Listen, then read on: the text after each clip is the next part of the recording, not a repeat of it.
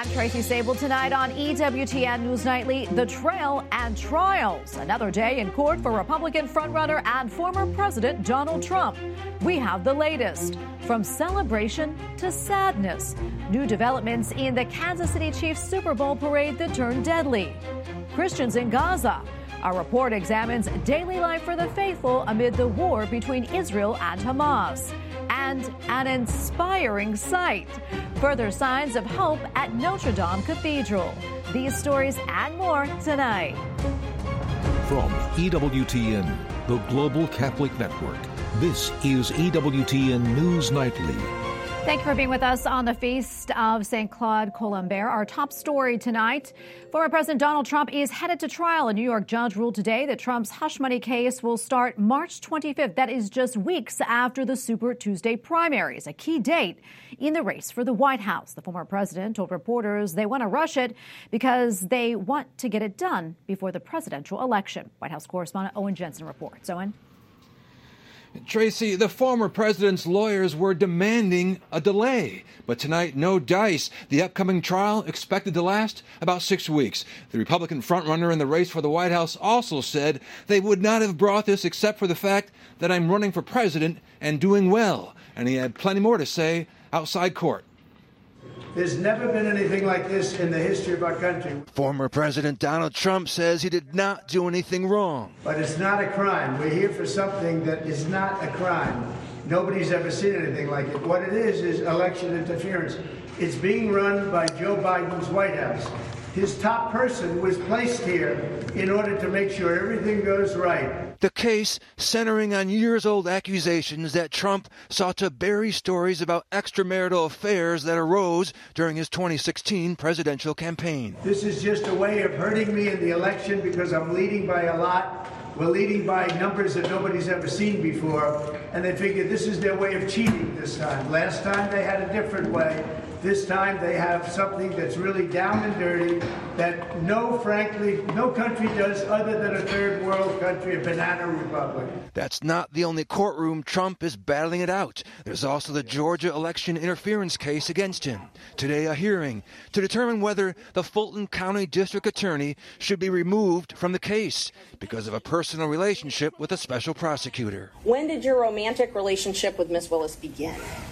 2022. When? In 2022? Early 2022.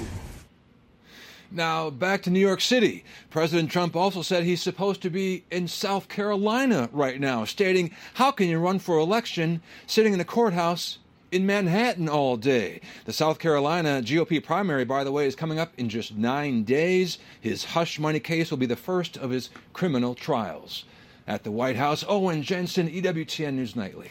And now on to updates on the shooting at the Kansas City Chiefs Super Bowl parade. One person died and around two dozen were injured. Reports say the woman who was killed was a Catholic mother of two. Meantime, eyewitnesses describe the scene as chaos. Jumping the um, rails and pushing everybody over. We got inside and we thought that, okay, it's calm now.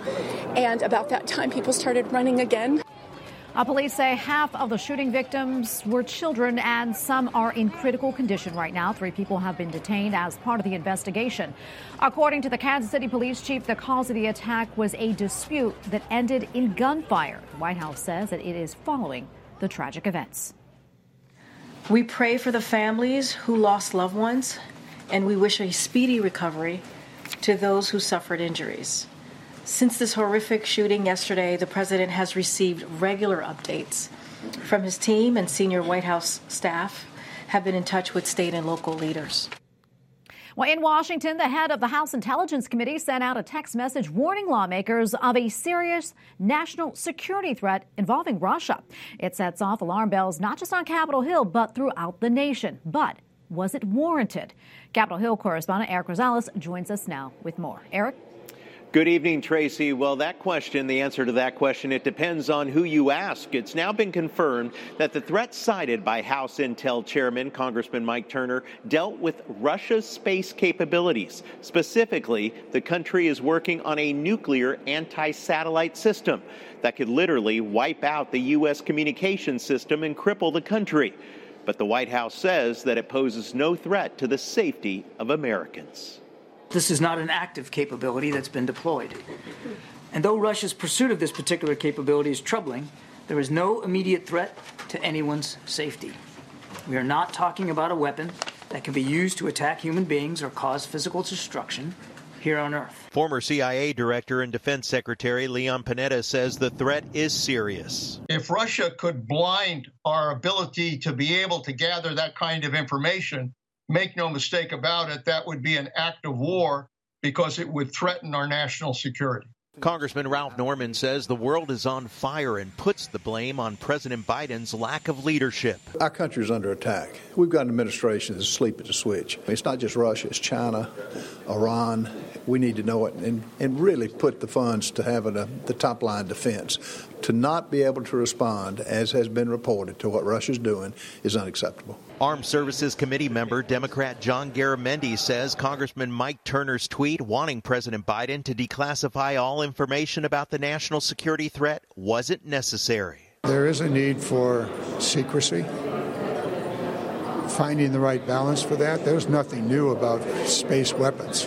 There's nothing new about that. Even some Republicans are calling out the Intel chairman's motives, saying the White House's national security advisor already had a meeting set up with Congressman Turner.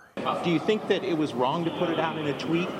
I uh, I worry about uh, rattling the country on these matters in the absence of uh, some context. We put out, you know, our concern with Chairman Turner gaslighting the country on these things, and I worry that the motivation to uh, draw so much attention to this is less about intelligence and national security and more about a politician who wants to send $60 billion to Ukraine.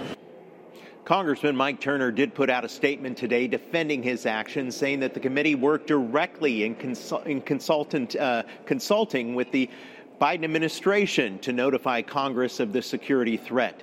Now, getting back to that nuclear space weapon from Russia, sources tell me that it's yet functionable, but Putin is currently working on it. It's important to note that the intelligence community has known for years that China is working on its own GPS satellite system, one that could knock out the U.S.'s satellite system. White House National Security Advisor Jake Sullivan did meet with the top leaders in both the House and the Senate this afternoon. No one commented after that meeting. At the Capitol, Erik Rosales, EWTN News Nightly. Well, in a surprise trip to Israel today, CIA Director Bill Burns met with Prime Minister Benjamin Netanyahu to discuss ongoing hostage negotiations. It comes two days after Burns was in Cairo speaking with Qatari and Egyptian negotiators. Talks broke down between Israeli and Hamas officials after they failed to reach a deal on releasing the hostages. Netanyahu says Hamas has to change its demands. Meanwhile, civilians are fleeing from the Nasser medical complex in Gaza. The Israeli military has an ongoing military operation in the area. There are hundreds of patients, medical workers, and displaced Palestinians in the hospital. Our recent comments by the Vatican Secretary of State regarding Israel's war with Hamas have led to a formal complaint from the Israelis. Earlier this week, Cardinal Pietro Parolin denounced all forms of anti Semitism. But he also said that Israel's response to the October 7th terror attack has not been proportionate. I believe we are all outraged by what is happening, by this carnage, but we must have the courage to move forward and not lose hope. The cardinal also said that Israel has every right to defend itself, but lamented the large number of civilian casualties. The Israeli ambassador to the Holy See responded.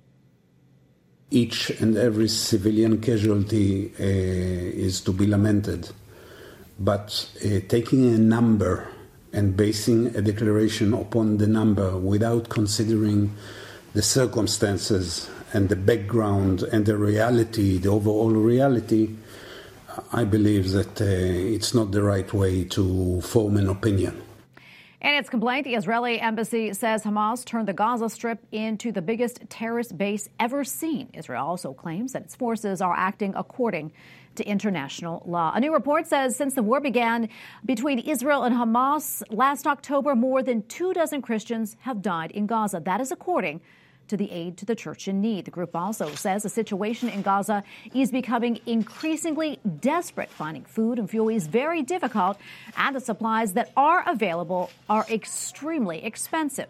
For an example, five gallons of diesel gas now costs more than $200. And joining us now to talk about this and more is Ed Clancy, Director of Outreach to Aid to the Church in Need. Uh, Ed, always so good to be with you. Thanks so much. We appreciate it. You know, you and I have talked about the situation for Christians in Gaza and those at the Catholic parish, the Holy Family in particular, before. But, Ed, what has changed since then? Can you give us any updates? Well, it, it, gets worse every day. Unfortunately, uh, as time goes on, there are more people dying. Uh, there are more people on the verge of death. Uh, we have at least 60 children, handicapped children, who are stuck there. Uh, there's an, anywhere from five to 600 people uh, residing there in under the grimmest conditions, and yet uh, the, the, parish is somehow able to maintain them and, and give them at least a little bit of hope. Yeah, and one thing we mentioned, Ed, was that food and fuel they're in short supply. And I also understand uh, so is running water. Talk to us about how that's impacting people and the serious issues that that's leading to. Well, there's 80 to 100 children, and many of them need, you know, powdered milk in order to, you know, continue growing as a healthy child. And so, one of the most important ingredients in in putting powder and milk together is, I mean, water and milk, to, powdered milk together is the, the water. And the, the, the short supply means that these children are facing dehydration. And then, of course, you have the elderly uh, who might be compromised. In our story, we talked a little bit about a man who died because he was not able to get, um, you know, proper treatment, and he was he ended up dying alone and not being able to see his family in his last days, and now has been buried far away from where his family can even visit him. So it's it's a very difficult situation for the community and it's something that's getting worse. In all of these situations, you have when Christians are pushed like this, that there's a real chance of, you know, the, the disappearance of Christianity in that whole region. Yeah, and, another place really where Christians uh, are facing many, many challenges in Nigeria. I want to talk about that, the situation there for Christians. Uh, recently, the European Parliament strongly condemned, uh, in particular, the Christmas Eve attack in Nigeria that killed at least, uh, I believe, 195 Christians. But the statement, Ed, blamed violence on climate change and environmental degradation. I know you know very well what's happening in Nigeria. Would you say that climate change is to blame? I, am sorry to say it's nonsense. Uh, we were traveling with Bishop Wilfred Anagbe over these last couple of weeks here in the, in the United States in Washington, D.C., and he said, uh, essentially to paraphrase him, it's as if the pagan ritual of sacrificing Christian lives is going to solve climate change. Where and when has the killing of people solved an issue that could be resolved if it is if it really is an issue by the government with programs to allow for both farmers and also for the herders to exist? And and this is probably a hard question to even answer. I mean, why do you think they're blaming this on climate change? To avoid the facts. I mean, that's what it comes down to. Uh, when uh, Archbishop, when the bishop was in Washington D.C., he was sitting there all alone at a markup for uh, House Resolution 82, and it was it was in stark contrast to what the uh, the opponents of the the resolution were saying. It, it, it's not about Christians. It's not about uh, what's going on with these communities. And yet in Benue, there are 2.2 million people displaced, and 500 people have died since um, November of last year in this, in this one area of Nigeria. And just to give you context, more people have died in Nigeria, more Christians have died in Nigeria than all over the world combined. In fact, 90% of all Christians died in 2022 were in Nigeria. Hmm, it's so tragic, Ed. Thank you for coming on and for all your insights and what you do. We appreciate it. God bless. You're welcome. Thank you. And we have a lot more still to come here on EWTN News Nightly, including high stakes protest, a closer look at the farmers' protest raging across Europe and what it could mean for the global food supply. And the restoration of one of the most famous cathedrals in the world takes a big step forward.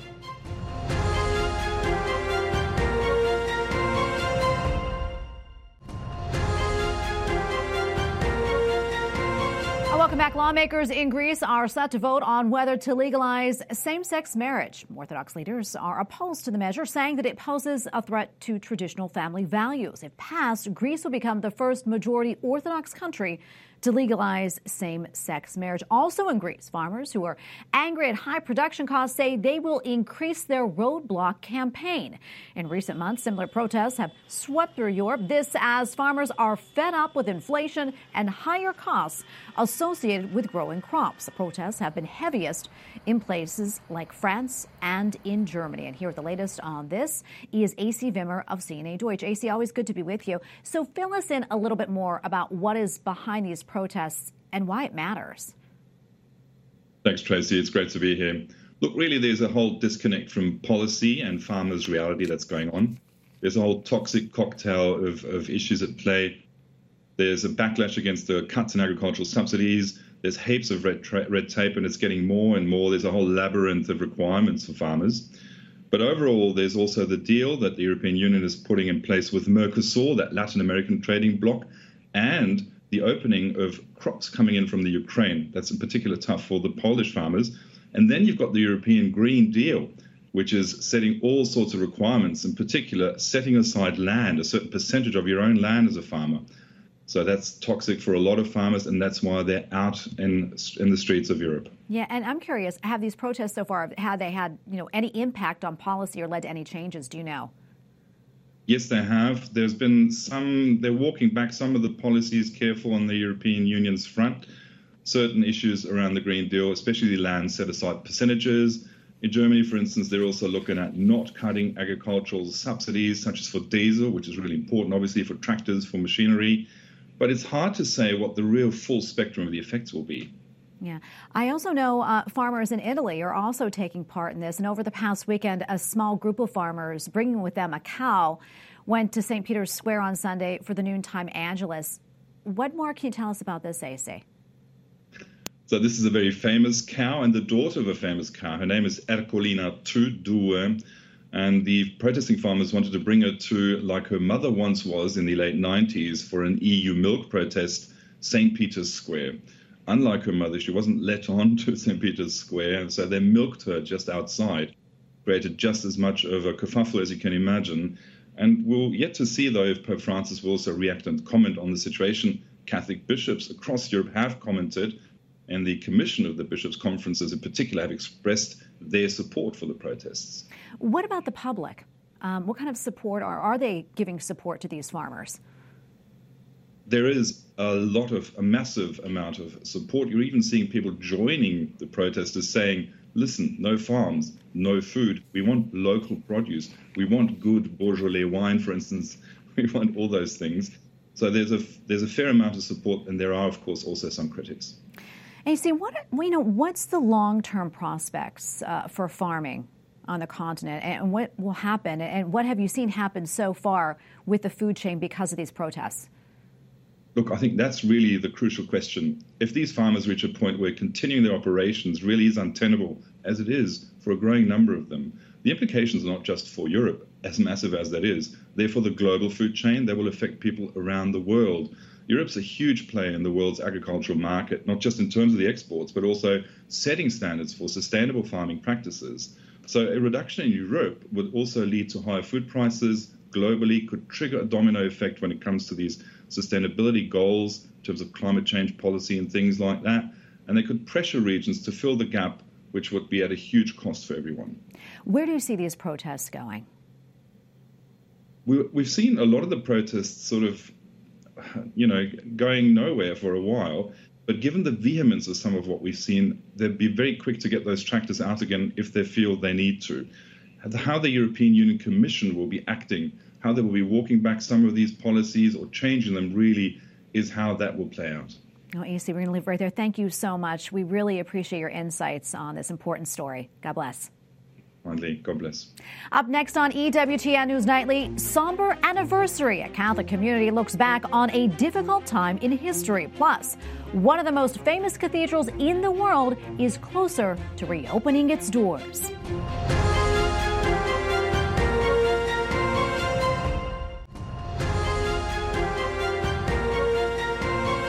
Today marks the 80th anniversary of one of the most controversial moments of the Second World War. On February 15, 1944, Allied forces bombed a Catholic monastery in Italy. Now the Benedictine community at Monte Cassino is commemorating the day and shedding light on what happened. EWTN Vatican Bureau Chief Andreas Thonhauser has more.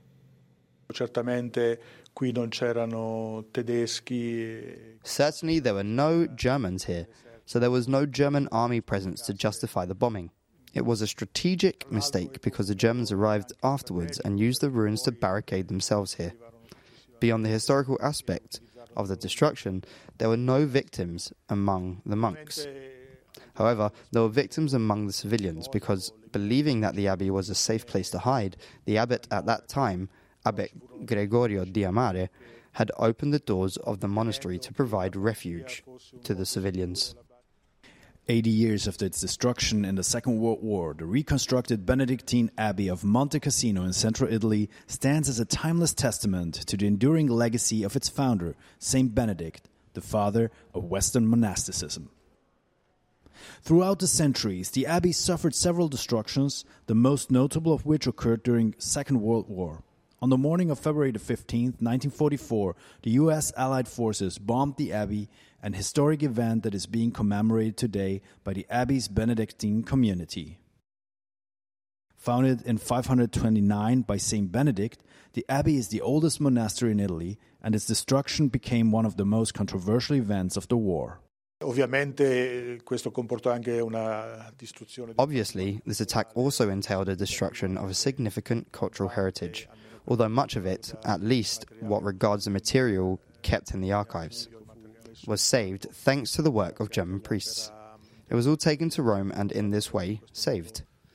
Other things, however, were inevitably lost, such as the frescoes in the church. But somewhat miraculously, the burial place of Saint Benedict and Saint Scholastica was also saved because of a grenade that fell there did not explode. After the war, the Abbey of Monte Cassino was rebuilt as close to the original as possible. In October 1964, Pope St. Paul VI personally consecrated again the reconstructed cathedral basilica and proclaimed St. Benedict, promoter of unity and messenger of peace, the main patron saint of Europe. This year, the Abbey will celebrate the 60th anniversary of his proclamation. Saint Benedict is known for the famous motto Ora et Labora, and I think that Saint Benedict testifies to the importance of a unified and harmonious life. It isn't for no reason, then, that the Benedictine motto is Pax, peace, and that Benedict was proclaimed precisely the patron saint of Europe, with a bull describing him as a messenger of peace. After all, Saint Benedict shows us that we can be signs and instruments of peace in history and in relation to others, provided that we are first able to find a peace and inner harmony within ourselves. In Rome, Andreas Thonhauser and Matteo Cioffi, EWTN News Nightly. Finally tonight, exciting developments at Notre Dame Cathedral in Paris as the newly rebuilt spire is now visible. The unveiling process has begun with the expectation that it will be completed in time for the Olympics in July. The spire features a new cross and a golden rooster, which is a symbol of France. The cathedral itself is on schedule to reopen this coming December. And we thank you for watching tonight. Remember, you can follow us on social media Facebook, X, and Instagram at EWTN News Nightly. I'm Tracy Sabol. Good night and God bless.